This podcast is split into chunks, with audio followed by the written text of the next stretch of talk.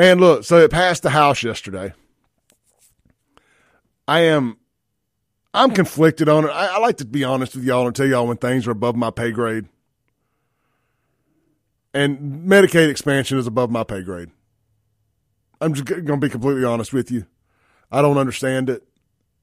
I, I know that as a conservative, we're supposed supposed to be about smaller government, less government. Uh, the government. I mean, I remember all of us raising hell about Obamacare. I don't see how this is really any different. Now, this is just as a conservative I'm talking here. I'm going to talk to you as a human being in a second. You know, I, I know as a conservative, I'm supposed to dislike this because uh, politics. But as a small business owner that struggles with paying for insurance because it's so damn expensive, there's a part of me that says maybe it's going to make me my insurance situation better. I don't know. I haven't dug into the details of it yet. Um, so selfishly, if it can benefit me personally, maybe it's something that I can be down for. We always talk about Democrats voting against their best interest, and they love to say that Republicans vote against their best interest. You know, I don't know. I know uh, I trust guys like Russ Latino when it comes to this, and he's all against it and he looks at the numbers. It's like, you know, I don't know how we're going to pay for it. I mean, even Sean said the same thing, and Sean's for it. Said, looking at Russ's numbers, I don't know how we're going to pay for it. And then hearing that it's going to be a tax on the providers and it's not actually going to cost Mississippi anything.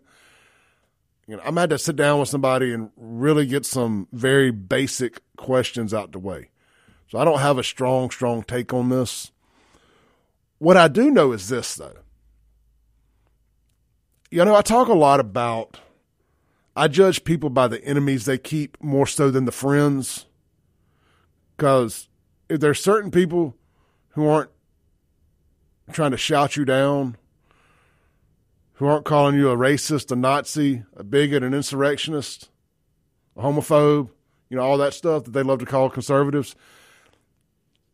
If they're ever happy with the decision you made, something tells me it was probably the wrong decision. And that leads me to this. I was on X yesterday after the decision came down. I've never seen in my in my 20 plus years as an adult, my 10 plus years of really kind of following politics and my 5 plus years of really following local politics. I've never seen white Democrats so excited about something as they were Medicaid expansion yesterday. Ashton Pittman, hardcore lefty, works for I think Mississippi Today or Mississippi Free Press or one of those liberal rags. Posted a tweet, X, whatever, that said, "I just got off the phone with some friends that moved out of state, and they said after today's decision." They were actually considering moving back to Mississippi, and I'm going to file this under one or two categories: either uh, that didn't happen, or if that did happen, how pathetic of a life is your life that your your sole decision is on your ability to get uh, some type of free health care or discounted health care from the state.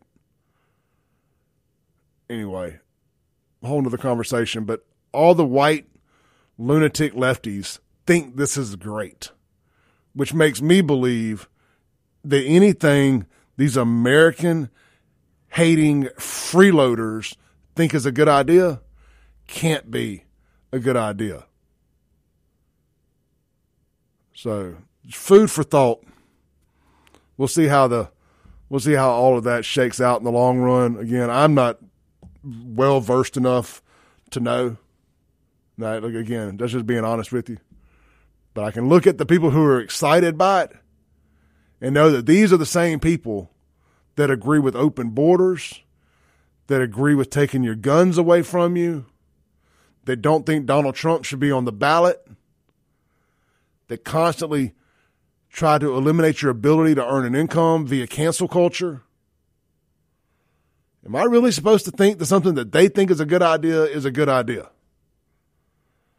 I'm going to lean with no until I'm proven differently.